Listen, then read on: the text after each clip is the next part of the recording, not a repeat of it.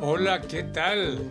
Bueno, qué bien encontrarnos nuevamente como lo hacemos eh, regularmente todos los viernes acá para esta reunión uh, semanal de eh, Canadá en las Américas Café de este viernes 13 de septiembre en vivo y en directo por nuestro sitio internet, eh, por Facebook Live, por YouTube y también eh, por donde más por nuestro sitio internet. En, en, nuestro sitio ya lo tenemos todo ahí. Sí, sí, está ya todo, todo ahí. Ya todo está dicho. Estamos todos conectados. Todo Ay, no, la dicho. aplicación, la aplicación. Ah, la Me aplicación. faltaba la aplicación Pero eso también, de la exacto. aplicación vamos a hablar ahorita Eso más tarde.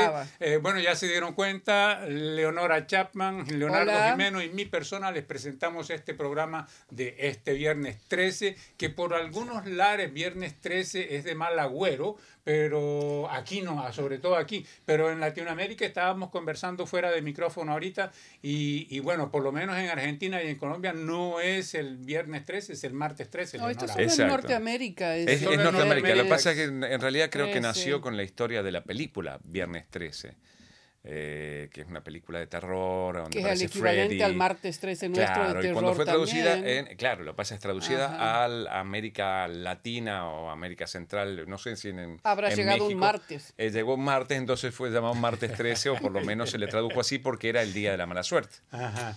Ah, bueno, bueno, pues eh, antes que se me olvide, un caluroso saludo allá a todos los que nos están escuchando del otro lado del micrófono y de las cámaras. Un placer tenerlos con nosotros aquí en esta reunión familiar casi, ¿no? De todos los viernes. Eh, bueno, eh, les recordamos, ya que estamos hablando de reunión familiar, que eh, los invitamos a que nos envíen fotos y vídeos que ustedes tengan de, de su pueblo, de su ciudad, de su calle, de lo que quieran y nosotros lo pasamos acá, menos vídeos porno, porque ahí sí ya se, co- se, se daña la cosa. No, no, ahí ya no podemos. ya no lo podemos transmitir. Ahí se, pierde, ahí se pierde el trabajo. Sí, se pierde el trabajo, Sí, se pierde ya, un par de ahí nos cosas. No vale nos, la pena. nos ayudan pero a perder el trabajo y esa no es la idea. Así que bueno, lo- lo- su calle, fotos, en fin, lo que puedan, nosotros lo pasamos aquí en nuestro programa Canadá en las Américas Café.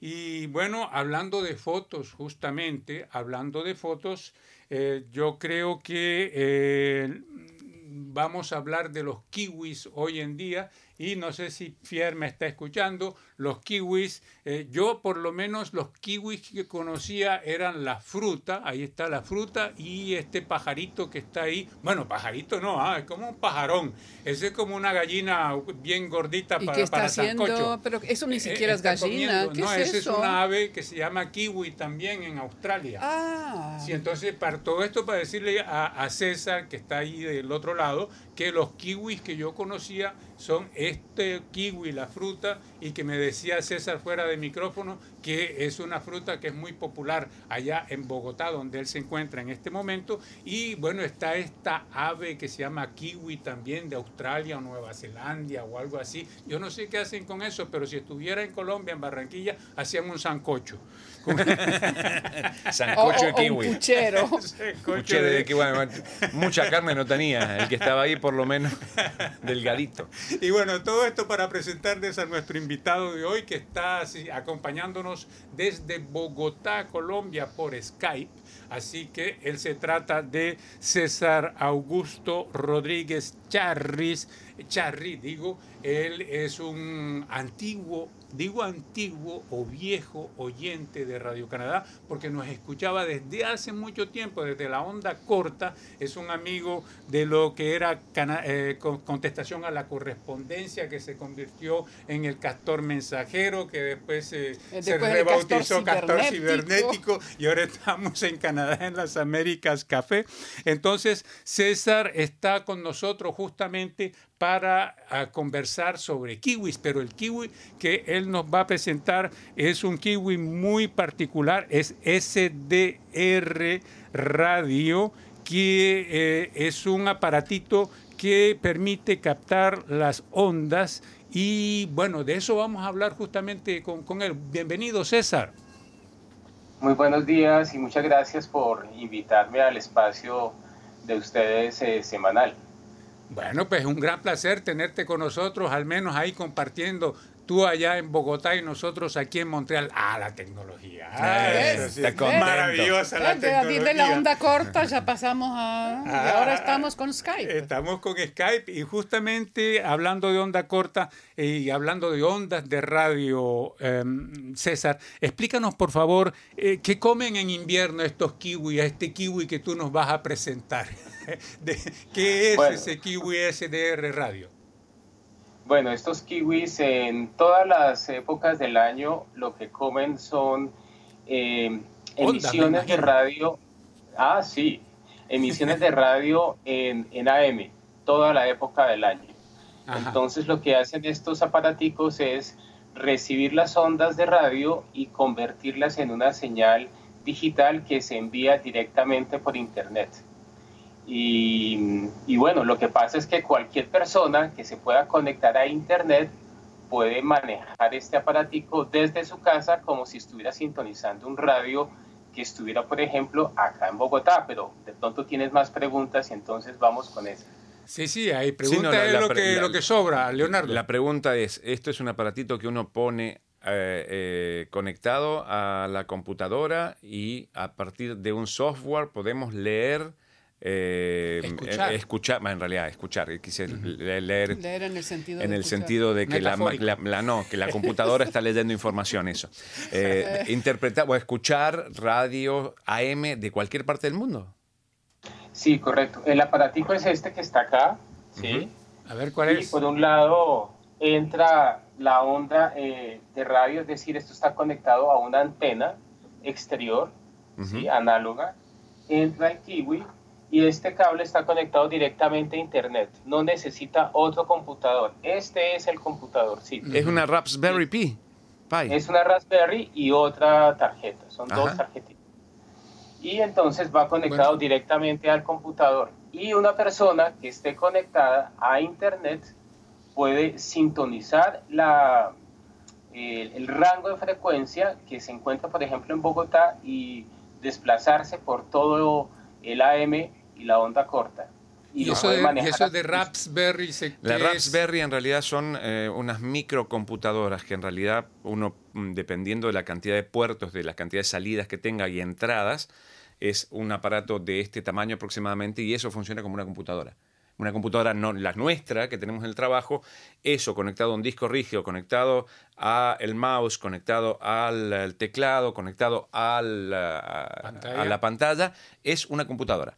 Eso así, pero él me dice que tiene la Raspberry, que es la computadora como tal, del tamaño de un teléfono, Y- y, y una plaqueta para poder entrar la información análoga y convertirla en digital. En digital. Ah. Leonora. Sí, yo tengo una pregunta. Eh, eh, eh, si entiendo bien, entonces la cosa, uno se convierte en receptor teniendo ese aparato, puedes acceder a, a contenidos, a radios de, de- de- de todo el mundo finalmente. Es que uno puede convertirse también en emisor.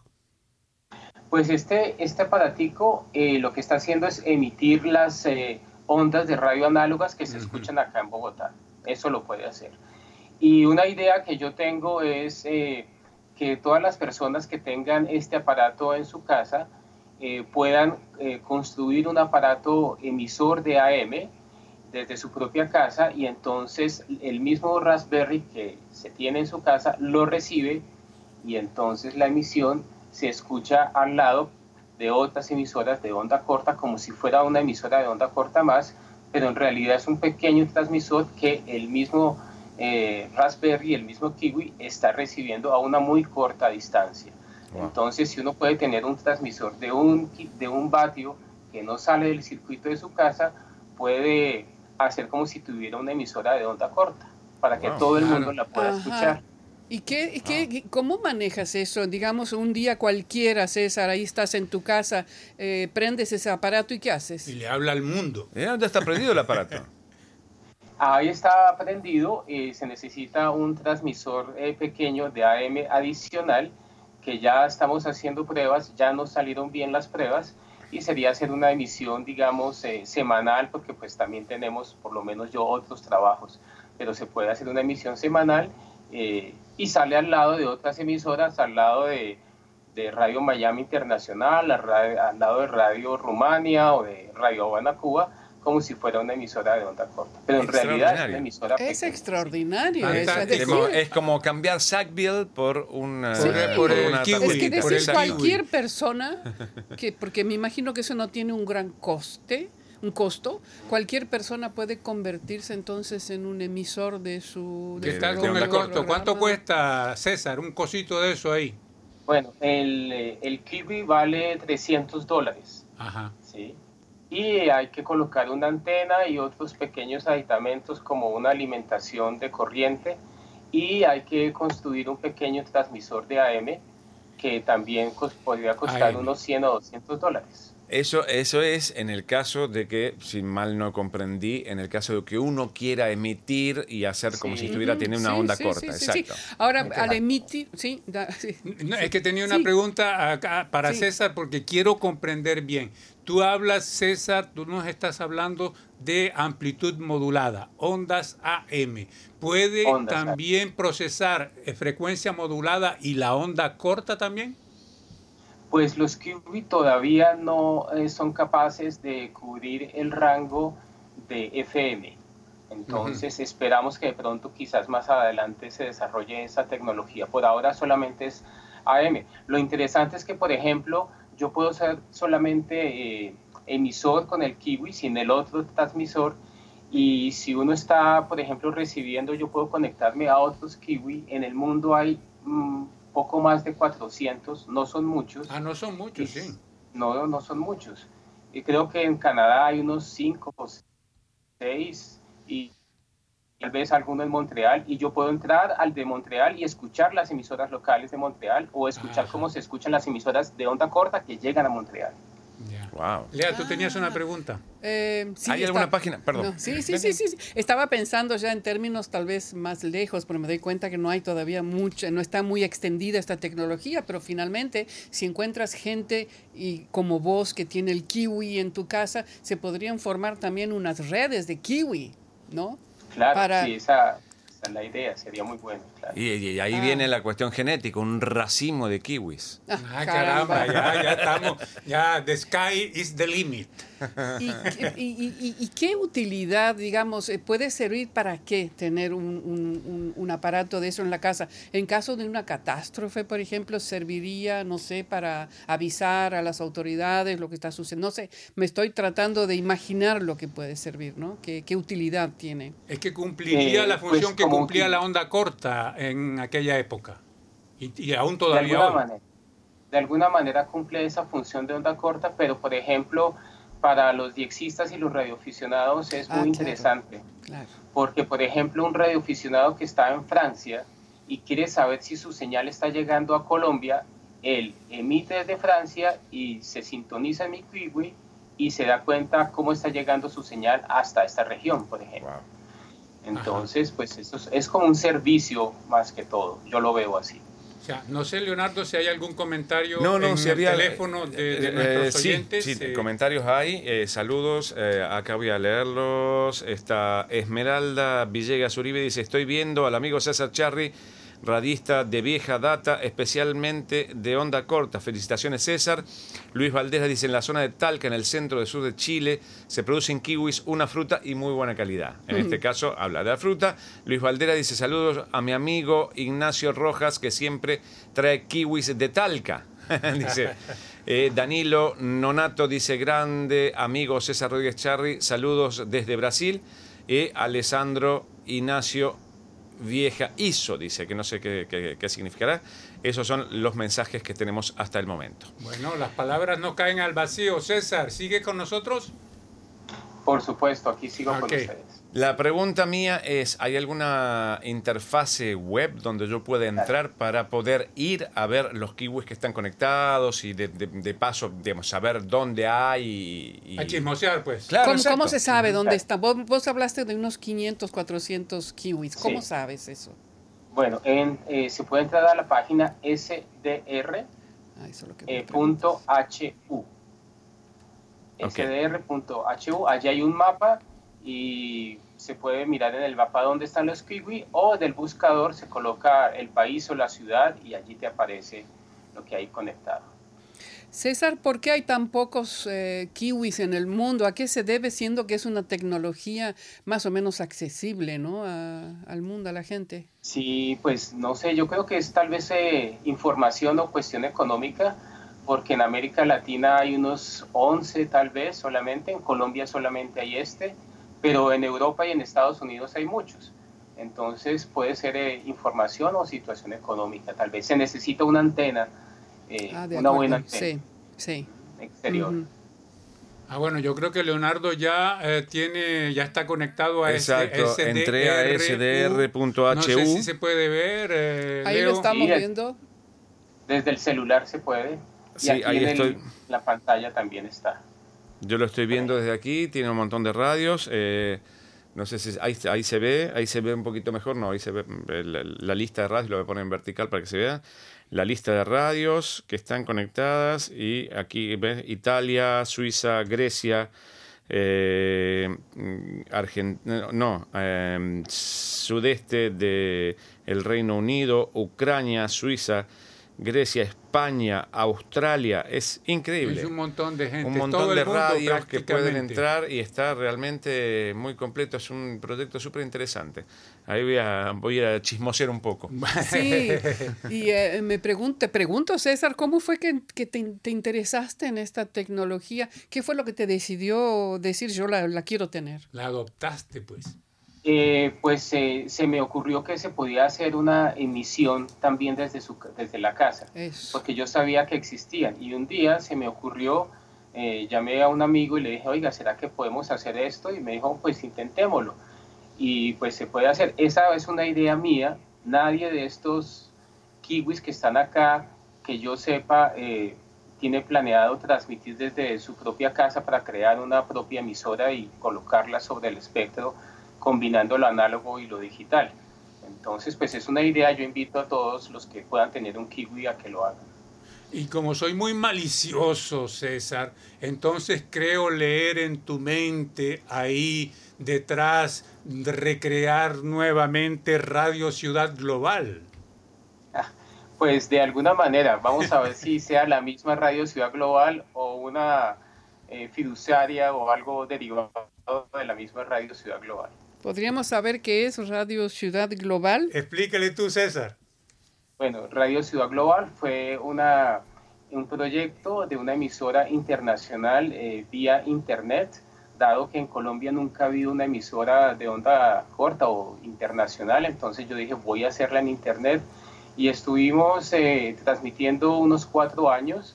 En esto me acompañó mucho Omar eh, Alfredo Ortiz, que se ocupaba a quien saludamos, de, hecho. Sí, Omar. Sí, toda la parte, digamos, tecnológica, él me ayudó mucho y también hacíamos eh, varios programas y pues nos fue muy bien, teníamos muchos oyentes, casi 4.000 en casi 120 o 130 países del mundo. pero hablaste en, pasado, ¿por qué? ¿Qué pasó con esa radio? Pues eh, se cerró por diferentes cuestiones. Yo quería llevarla a un estado superior, ¿sí? Eh, profesionalizarla más y pues por tiempo y porque no había muchos recursos, pues no se pudo hacer, entonces pues preferí eh, cerrarla en ese momento. Como dicen en Colombia, cuando faltan ganas, ¿no? Exacto, sí. bueno, yo no sé si tienen algunas preguntas más para César. No, yo me voy a poner a, chusmear un poco de qué se trata esto y, después charlaremos con César, pues. Bueno, pues sí. Muchas gracias. Ya tendremos la oportunidad de, regresar sobre el tema contigo, César. Muchísimas gracias, muy amable por haberte prestado para este juego acá de Canadá en las Américas Café y para dar a conocer este tercer kiwi que yo no conocía.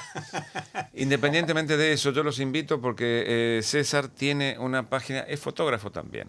¿eh? Tiene una página de fotografía. El otro día estuve chusmeando sus fotos, son ah, preciosas, realmente muy bonitas. Así que los invito a... Aquí no se escapa nada, César. No, no, acá estamos investigando lo que se puede, lo que se puede. bueno, bueno, muchísimas gracias, César. Muy amable de tu parte y, buena suerte con ese proyecto. Yo espero que se pueda expandir y que crezca. Bueno, muchas gracias y saludos a todos y a los oyentes también. Gracias. Adiós. César Charris nos, eh, Rodríguez Charris nos acompañaba desde Bogotá, Colombia, para presentarnos esta nueva tecnología que, eh, bueno, pues puede ser útil para todo aquel que tenga el interés de sobre, hacerlo. Sobre ¿no? todo el que tiene la pasión por la radioafición, digamos, por la, la radioafición, ¿no? El radioaficionado es una persona que le encanta estas cosas, porque la utilidad como tal, sí, la radio, el, el radioaficionado tenía la onda corta y escuchaba noticias de otros lugares, ahora eso, digamos, como que ha quedado relegado por la velocidad del Internet Claro, y porque yo- uno accede a ese tipo de cosas en un solo clic en una computadora. Pero hay gente que le gusta el tema de la transmisión de radio y este tipo de cosas hacen que eso, eh, digamos, siga estando, ¿no es cierto? El amor por la radio y el amor por este tipo de cosas implica, eh, yo creo que llega sobre todo al corazón del radioaficionado y de la gente que le gusta la radio como a nosotros. Yo lo que le veo un gran, gran, gran potencial, yo digo, es la producción, la emisión de contenidos. Claro. Eh, pe- Pensemos solamente en estas famosas radios piratas que nosotros escuchamos. Una persona que tiene, sabe cómo manejar en la web, en internet, puede tener su propia radio. Exacto. Imagínate esto, un precio, un, costo tan barato y que en un momento dado, pues eh, yo creo que puede ser algo extraordinario. Cada persona se convierte en un... eh, Sí, en un emisor. emis- en un emisor de alguna noticia que quiera dar al mundo, en fin, hay mucho potencial en esta Sí, a tecnología. mí me parece ¿no? fantástico, a mí me parece fantástico y sobre todo para la gente que le gusta la radio. A mí me, Sí, me sí, llama la atención porque yo soy un, un, como decíamos en Argentina, un bicho de radio, así que me llama mucho la atención y voy a ir a pegarle un- una ojeada para Sí, que se- Y bueno, ya que ahí somos estaremos. bichos de radio, entonces, además de ser bichos de radio, Leo una efeméride por. ¿Una? Ah, Una. Se, trajo un paquete. Sí. Un paquete de Bueno, ya efemérides, bueno. recuerdo que son las 13.36. No, no me apure, no me apure. Si usted me pide las efemérides, yo le doy las efemérides, no me apure. Eso. El 8 de septiembre, porque damos la de la semana, por supuesto, no las más importantes de la semana. El 8 de septiembre fue el Día Internacional de la Alfabetización. Ah, eso sí es También el Día Internacional del Periodista. Saluda a todos los periodistas, eh, a todos aquellos que eh, cumplen la función también, aunque no sean periodistas de escuela.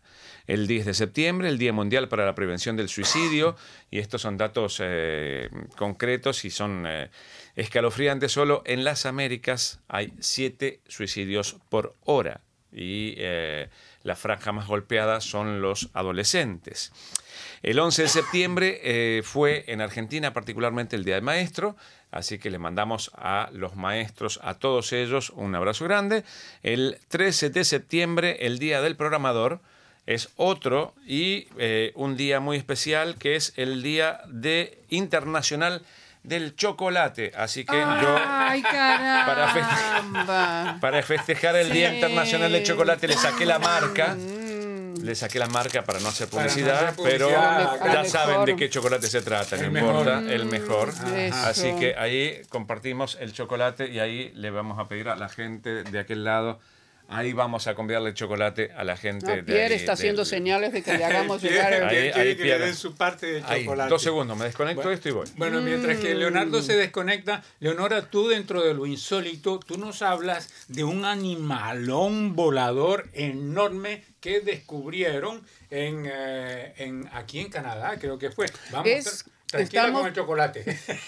Estamos hablando de un animal de que existió hace mm, 70 millones de años. Siempre me pregunto cómo hacen los científicos para determinar que un bicho existió hace 70 millones de años, pero vamos a creerle a los no, científicos. pero carbono 14 yo creo que Sí, ya es un la- método, la ya es un método, pero igual, internacional. 77. Claro, sí, con esa No. precisión, ¿no? Hubiera Sí. podido ser 92. por Este ejemplo. bicho existió hace 77 millones de años. Se llama Criodracon boreas. Ujú. Es uno de los animales, ahí lo podemos ver en la pantalla. Ahí está, grandotote. Voladores gigantesco en haber existido. Podía medir, Pablo, hasta 10 metros Uy, caramba, un de edificio. largo. Sí.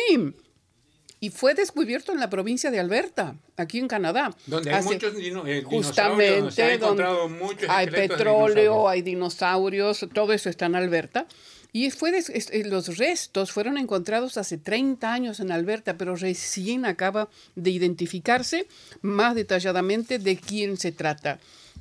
Y esta es una investigación de la Universidad Queen Mary de London en la provincia de Ontario. Y bueno, dice el, el- el que dirigió esta investigación, que es David Home, dijo que este descubrimiento nos da una mejor idea de la diversidad de los pterosaurios, pterosaurios en América del Norte y de su evolución. Impresionante el bicho. Sí, no, no me imaginaba que una cosa así tan grandotota pudiera volar. que pueda volar que haya pesado como 240 kilos. Espero que no haya sido carnívoro. Porque, ¿eh? Es que se comía a los bebés dinosaurios. Ah, caramba, entonces era carnívoro. Era peligroso, muchachón. Era carnívoro. Por las dudas no lo revivan. No, no, no, que no se pongan a hacer las experiencias del parque jurásico. No, pero justamente se comía, los, eso es, es, carnívoro, se comía a los bebés dinosaurios, que no sé qué grandes eran los bebés dinosaurios. Ser un buena... Grande. Pero imagínense que es como un avión de hoy, 10 metros de largo, 240 kilos, en fin, no me acuerdo los kilos, sí, más o menos, pero era impresionante. Y volaba, volaba, eso es lo que Fantástico. lo hace diferente. Yo, quiero resaltar algo que no es muy simpático, mm, de hecho que me encuentro bastante triste que esto pueda suceder, y fue, bueno, la, la Real Policía Montada de Canadá investiga ese caso en este momento porque eh, esto sucedió en el Gran Vancouver, en Burnaby, en un bosquecillo, un bosque ahí de, Columbia Británica, cuando un uh, muchacho que se llama Jeff Kerr estaba paseando sus perros, él tiene dos perros huskies.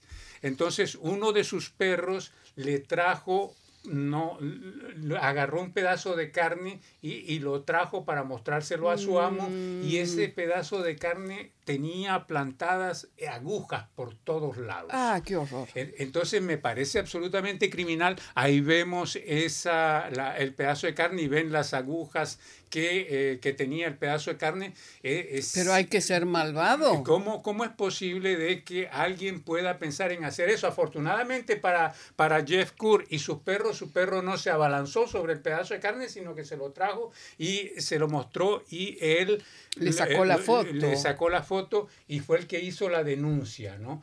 Entonces, pues me parece muy triste que alguien pase, que pierda su tiempo en poner, sobre todo en una zona boscosa. Pone en peligro la vida de los animales. o de un niño cualquiera que esté jugando en el bosque, que es época de andar en el bosque. Así es, entonces, pues ese es lo que me parecía insólito, de hecho, que eso pueda ocurrir. Cuando dijiste triste, una noticia, pensé inmediatamente en esa noticia que hiciste ayer de este señor en, la, en, en, en el, el, este canadiense que fue condenado, ah, que pasó 20, años, preso y era inocente. en Nueva Escocia, creo. En Nueva Escocia, en Halifax. Sí. Él, pasó 20 años en la cárcel y acusado del asesinato de su esposa. Ah, y acaban de demostrar que es inocente.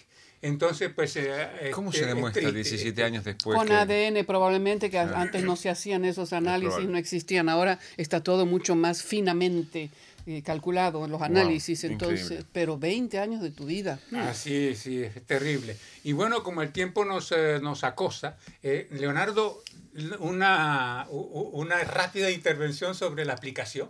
Ah, ¿Hay gente que se ha, la, ha descargado? sí, sí, sí, siguen las descargas, pero los impulsamos y los invitamos con, con, furia. Parece el sí, sí, sí. con furia, ni con tanta furia. Ni con tanta furia, no, no, no. Yo que los, invitamos a que descarguen nuestra aplicación donde tienen la posibilidad de tener uh, realmente eh, al, al, en el, la, la, yema de sus dedos toda la información de lo que pasa en Canadá en la región y en el mundo gracias a Radio Canadá Internacional. Ahí están viendo el video de la aplicación porque la pueden bajar en cualquiera de las cinco lenguas en las cuales produce contenido Radio Canadá Internacional. Nosotros les sugerimos que la bajen en español para, para que entiendan de qué se trata. Y va, en realidad, si entienden árabe, árabe y hablan, lo pueden bajar también, sí, sí, cantonés también. así que no hay problema. La historia es que es súper sencilla de manejar y se puede usar muy, muy fácilmente con... Eh, eh, digamos, es como muy intuitiva. Así que para todos aquellos que tengan, eh, digamos, esa, esa, esa, proximidad con las noticias de Radio Canadá Internacional, los invitamos a que hagan, que bajen esta aplicación. Tienen que hacerlo desde nuestro sitio de internet o bien buscando directamente en las tiendas Radio Canadá Internacional. Y si no, ir a nuestro sitio de internet. Ahora hemos bajado la publicidad, la hemos puesto abajo porque arriba está de todo lo concerniente a las elecciones canadienses, así que la publicidad la, la aplicación está un poquito más abajo, hacen clic ahí y tienen las dos grandes tiendas Apple y eh, Android para poder bajar la aplicación y tenerla directamente en sus teléfonos. Bueno, pues como decía mi abuelo, el que busca, encuentra. Así es. Así es que vamos a... Leonora se va a tener que ausentar en un momento dado porque tiene una entrevista que ir a hacer. Entonces vamos a hablar, vamos a hablar del tema que quieres resaltar tú esta semana, Leonora, y tú nos hablas de una exposición que se está llevando a cabo aquí en una Montreal. Una exposición y si Pierre puede mostrar porque está hay fotografía. Sí, sí, el, ahí tiene es todo esto. una gran gran exposición que se está llevando en este momento aquí en Montreal en el Museo de Bellas Artes. Es la decimosexta eh, de Bienal de la Imagen del Museo de Bellas Artes y la persona, la artista que viene a presentar ahí como está escrito Alinka Echeverría, ella es una antropóloga, artista visual, eh, tiene una gran trayectoria, puede, uno puede ver su trabajo fotográfico y ella ese proyecto que está presentando en Montreal lo llama Nicéfora, que lo llama así por la versión femenina del nombre del pionero francés de la fotografía, Pablo, que vos conoces un poco más, Nicéforo, Nies. Niepce. Niepce. Sí, y que es un trabajo donde ella reformula la narrativa de la fotografía colonial, eso lo pone bien en claro, a través de una perspectiva feminista. Entonces, y lo interesante es que yo le pregunté a, a Linka si el hecho de ser hombre o mujer tiene forzosamente una mirada diferente por ser de sexos diferentes en la representación de lo femenino en la fotografía, y su respuesta fue muy, muy buena. Dijo, yo creo que una fotógrafa puede tener una mirada masculina y colonial siendo mujer de un país colonizado. Entonces tiene que ver más, dice ella, con la perspectiva de la cual venimos y de la conciencia con la que hacemos el trabajo. Es decir, no quiere decir gran cosa en este caso que sea hombre o mujer el que tome esas fotografías, sino más bien tu historia, ¿no? Ella es como antropóloga, además tiene una historia muy interesante al Inca. Ella es mexicana, británica, tiene las dos nacionalidades. Trabajó como antropóloga en Uganda y en Malawi, también en Cuba, y uh -huh. otros países, y eso es lo que hace interesante también sus fotografías, se ve eso en países africanos, tiene mucha influencia en ella, y también eh, lo interesante es que ella estuvo, cuando Sudán del Sur declaró, ella dice que ese es su trabajo, el trabajo más importante que hizo, Sudán del Sur cuando declaró su independencia, eh, ella estuvo en ese país y estuvo fotografiando, entonces tiene imágenes increíbles de ese momento en, en, en Sudán del Sur. Entonces la exposición se llama Simulacra o simulacra, como dice ella también, que es un viaje del artista a los archivos de un museo de Francia. Bueno. Ella presenta ahí en un video de tres minutos, son 200 imágenes y ella utiliza diversas eh, técnicas, entre esas la fotografía, pero también el collage y otro tipo de, de, de, de soportes, ¿no? Uh -huh. Para presentar esa exposición. Entonces, va hasta el primero de octubre. El que tenga pues un tiempito se puede ir al Museo de Montreal. La exposición está circulando. Para los que están viviendo aquí en Montreal, pero para los que viven fuera y que nos están escuchando, yo creo que ya debe tener un sitio internet. Y tiene un sitio internet y esas fotos hay que ir a mirarlas, ¿sabes? vale la pena. Entonces, en su sitio web simplemente ponen a Linka Echeverría y va a aparecer su sitio. Tiene muchísimas cosas como artista y también como antropóloga. Bueno, y eso lo pueden escuchar y ver, y la, bueno, escuchar la entrevista que Leonora hizo con Alinka en rcinet.ca. Leonardo, tenemos por ahí mensajes de nuestros oyentes. Así es, Esmeralda Villegas Uribe dice excelente información, gracias al equipo de trabajo de Radio Canadá Internacional y a César. Eh, Gustavo Lucas dice saludos desde la ciudad de Melo, departamento de Cerro Largo en Uruguay, siempre pendientes de las emisiones de Radio Canadá Internacional.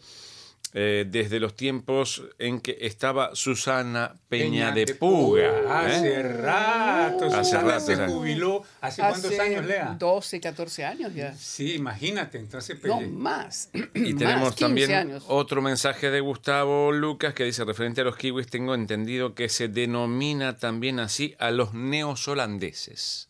A los kiwi. Los ah, kiwi. Porque lo, sería el cuarto kiwi. El cuarto kiwi. Ahí ya, ahí ya le cambio el acento. ¿eh? No son más kiwi, son kiwi. Eh, sí, sí, sí, hay que ponerle un picantito. Claro, es cosa, como el ¿no? vídeo, claro. Son, son, kiwi, no son kiwi. Kiwi, ¿no? No, kiwi. Kiwi. O sea, no, son kiwis. Bueno, ¿son kiwi o son kiwi? Sí. Ah, a ver, que Eso. nos A ver, digan la acá. gente que nos diga dónde va el acento. Bueno, fantástico. Si es tónico o prosódico, por favor, porque no. Y, y, bueno, vamos a continuar con algunos mensajes eh, que tenemos acá represados. Yo tengo un mensaje acá que diría que si el tema es tratamiento de fertilidad trae su lote de complicaciones, advierte investigación canadiense. Erika Caterín Mesa Arevalo dice, queremos buscar una respuesta a nuestro inconveniente de poder tener hijos. No somos familia de abundante dinero, honestos y creyentes en el amor de Dios. Pero bueno, si entiendo bien, pues tienen problemas para tener niños. Miguel Barrera nos escribe y dice, hola, le saluda Miguel desde Guatemala. Espero un día no muy lejano mi esposa y yo poder ser parte de esta gran nación, tener la oportunidad de estudiar, trabajar y poder vivir legalmente en Canadá. Esto nos dice Miguel desde Guatemala. Leonardo Jimeno. Sí, eh, yo tengo un mensaje aquí. El misterioso síndrome de fatiga crónica será investigado en Canadá. María José dice, me gusta que se pueda investigar. Si yo enfermé a los 5 o 6 años hasta que a los 25 me diagnosticaron de fibro- fibromialgia, Ah, caramba, síndrome de fatiga crónica, sí, pero se lo descubrieron recién a los, 25 a los 25 Ah. años. Dice, tengo 57 y mi vida ha sido durísima. Y en la actualidad prácticamente en cama y poco más.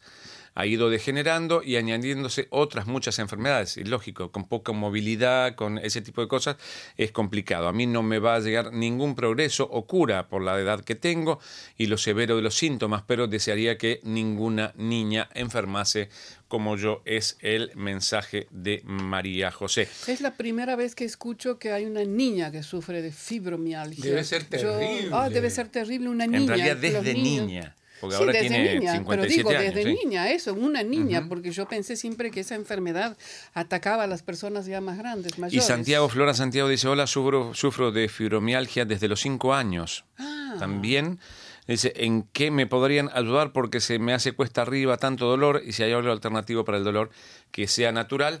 En realidad, eh, lo que sabemos que es alternativo y para el dolor y es natural es el- el- los aceites de, de- de cannabis. No sé si para este tipo de enfermedades, pero para los Sí. dolores en general eso funciona bastante bien. Eh, habría que consultar con el médico y ver dónde vive, si es legal Si es o no. Exacto, Sí, exacto, exacto. sí, porque, bueno, de la, con respecto a la fibromialgia, mi hija eh, sufre de, Ah, de fibromialgia. Ella tiene 34 años hoy y, bueno, comenzó a sufrir desde, desde su adolescencia prácticamente. Y lo que la puede, lo que le, la calma, le calma el dolor es justamente eh, derivados eh, Del de- cannabis. del cannabis, Exacto. aceite y etcétera, eh, que es lo que viene a calmarle el dolor, porque eso lo que es aspirina, Tilenol No y pasa y absolutamente no pasa nada. No, no absolutamente sirve, no nada. sirve. Ya. Así que bueno, aquí tengo otro saludo. En este caso es Nelson Contreras Rincón que dice saludos desde Barranquilla, Colombia. Sí, señor. Saludos, Nelson. Cordial saludo. Me imagino que ya Barranquilla pues está preparándose para las fiestas decembrinas, porque si para los carnavales comienzan a prepararse en, eh, en diciembre, entonces para fiestas decembrinas pues podemos comenzar a prepararnos desde septiembre. ¿Ah? Yo me, yo me preparo para, para todo, en realidad. Bueno, acaba de desaparecer Leonora. Bueno, Leonora, como les había dicho ya de antemano, tiene una entrevista que hacer, así que se despide de todos ustedes. Y por acá yo tengo una pre- un, un tema, es eh, los Raptors, nuevos campeones de la NBA y primer equipo no estadounidense en ganar el título. José Monsalve dice, buenos días, en cada actividad grandiosa del ser humano no deja de prevalecer la superstición. Se termina todo el esfuerzo creativo de toda actividad lograda, según el todo estaba escrito. No sé cuál es la relación del comentario de José con la de los Raptors, ¿no? O sea, ¿Habrá, ¿Habrá habido algún tipo de superstición con respecto al triunfo de los Raptors? Realmente no, no tengo idea. Aquí tengo un mensaje, un comentario que dice falta mano de obra en plantas pesqueras del Atlántico canadiense y Edgar Castillo dice que se debe hacer para trabajar como temporal extranjero en ese sector. Soy de Guadalajara, Jalisco, México, no tengo experiencia, pero eh, y no hablo inglés, pero me interesa laborar en Canadá y para la gente que tenga intenciones de venir a trabajar en Canadá, lo de siempre, el sitio de internet de Inmigración Canadá es muy, muy, muy completo y ahí tienen toda la información que se necesita para poder aplicar en los diversos tipos de, inmigración, ¿no? En inmigración como residente permanente, en inmigración eh, como refugiado, en todos los casos que hay cuatro o cinco categorías específicas, ahí se encuentra la información pertinente. Muy bien, y como ya nos conozco, y que el tiempo se nos va muy rápidamente, prefiero darle ya los créditos a nuestros técnicos hoy en los controles técnicos, Benoit Durand, André de, Marc-André eh, Deschamps y Pierre Dutil. ¿eh? On vous salue maintenant, on s'en va pas encore. No nos vamos todavía, on s'en va pas, pero bueno. Eh, y, yo, bueno, Leonardo, eh, siguiendo, encadenando con los temas de la semana que tú quieres resaltar el tuyo, nos hablas del fallo de, en el tratamiento del cáncer y de la Big Data. Exacto. ¿Qué, es eso? En realidad el fallo, fallo como tal no, pero hay veces que uno piensa que eh, ve las, las personas que están enfermas de cáncer, entonces... Eh, intenta hacer cual tratamiento posible sea necesario para mm, o mejorar la calidad de vida o tratar de salvarlo de ese problema. Y hay ciertos tipos de cáncer que en realidad lamentablemente no tienen, eh, no tienen mucho muy, no muy buen pronóstico. Y en este caso, eh, IBM con eh, el Instituto Broad comenzaron una investigación el año 2016 usando la Big Data que se obtiene, en realidad la Big Data es esos cúmulos impresionantes de información que se consiguen gracias a los algoritmos que investigan más de lo que el ojo humano puede ver. ¿Está bien? Entonces empezaron a investigar sobre eh, todos los eh, análisis que se habían hecho, las biopsias que se habían hecho eh, en enfermos de ciertos tipos de cáncer y encontraron información pertinente, información que daba cuenta que ciertos tipos de cáncer desarrollan durante el tratamiento una resistencia al tratamiento, cosa que no se sabe o que no se sabía hasta el momento. En realidad dijeron, oh, el tratamiento daba resultado y ahora no da más resultado y la persona termina, exacto, termina por eh, lamentablemente mm, morirse. A, causa del ataque de este cáncer. Bueno, entonces, en este caso IBM encontró con este análisis de Big Data que hay una posibilidad de que haya mucha información cubierta y en este punto se dieron cuenta de que ese tipo de, de, tratamientos fallaban porque, en realidad no porque el tratamiento no sea bueno, sino porque el cuerpo generaba una resistencia o el tumor en realidad. Entonces, empezaron a investigar y encontraron que hay muchísima, muchísima, muchísima eh, información que no se ha estudiado porque son volúmenes de información increíbles, que no se pueden. O sea, si ponemos a un investigador a repasar toda esa información, se pasa la vida haciendo eso y no, eh, bueno, por ahí encuentre cosas que, que, corresponden y que signifiquen un progreso para la ciencia o para la medicina, pero se perdería muchísimo tiempo, en este caso con los algoritmos de inteligencia artificial y el Big Data, parece que ese tipo de cosas van a salir a la luz mucho más rápido. Y en este caso encontraron eso puntualmente y es muy interesante que es la posibilidad de saber cuándo un elemento no corresponde para el tumor que están tratando. ¿Está bien? O sea, un tratamiento no funciona, no funciona porque el tumor está mutando y no lo deja funcionar como corresponde, entonces se puede ajustar el tratamiento para tratar de vencer el tumor. Y otra de las cosas que descubrieron... Sacarle una cierta ventaja finalmente al, tumor. al tumor. Y lo que descubrieron también es que con ciertos análisis, puntualmente análisis de sangre, se pueden encontrar ese tipo de datos que no se, que antes no se encontraban, no se veían, pero parece que en vez de tener que hacer biopsias invasivas y con todo lo que significa eh, una operación y llegar hasta el tumor y sacar un pedazo de tejido para analizarlo, parece que gracias a la Big Data también encontraron que es posible, todavía no está obviamente institucionalizado, pero que es posible encontrar este tipo de resistencia y un montón de información solo con análisis sanguíneos. Bueno, muy rápidamente, porque ya pues queda poco tiempo. Eh, yo quiero primero que todo felicitar a nuestros oyentes y amigos mexicanos, porque según tengo entendido es el mes patrio mexicano, el mes de septiembre, y eh, justamente en, eh, para celebrar este mes patrio y para celebrar también el 75 aniversario de la relación bilateral entre México y Canadá, la Embajada de Canadá aquí en, eh, en Ottawa presentó el grupo de canto nuevo eh, Jamar y el cuarteto latinoamericano que es de música prehispánica muy bonita. Escuchen el reportaje y ahí tendrán toda la información al respecto. Adiós, chao.